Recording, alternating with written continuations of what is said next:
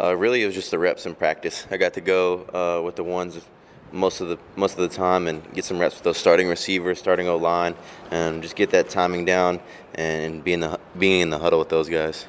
What did you learn last week in, in the time you got to play?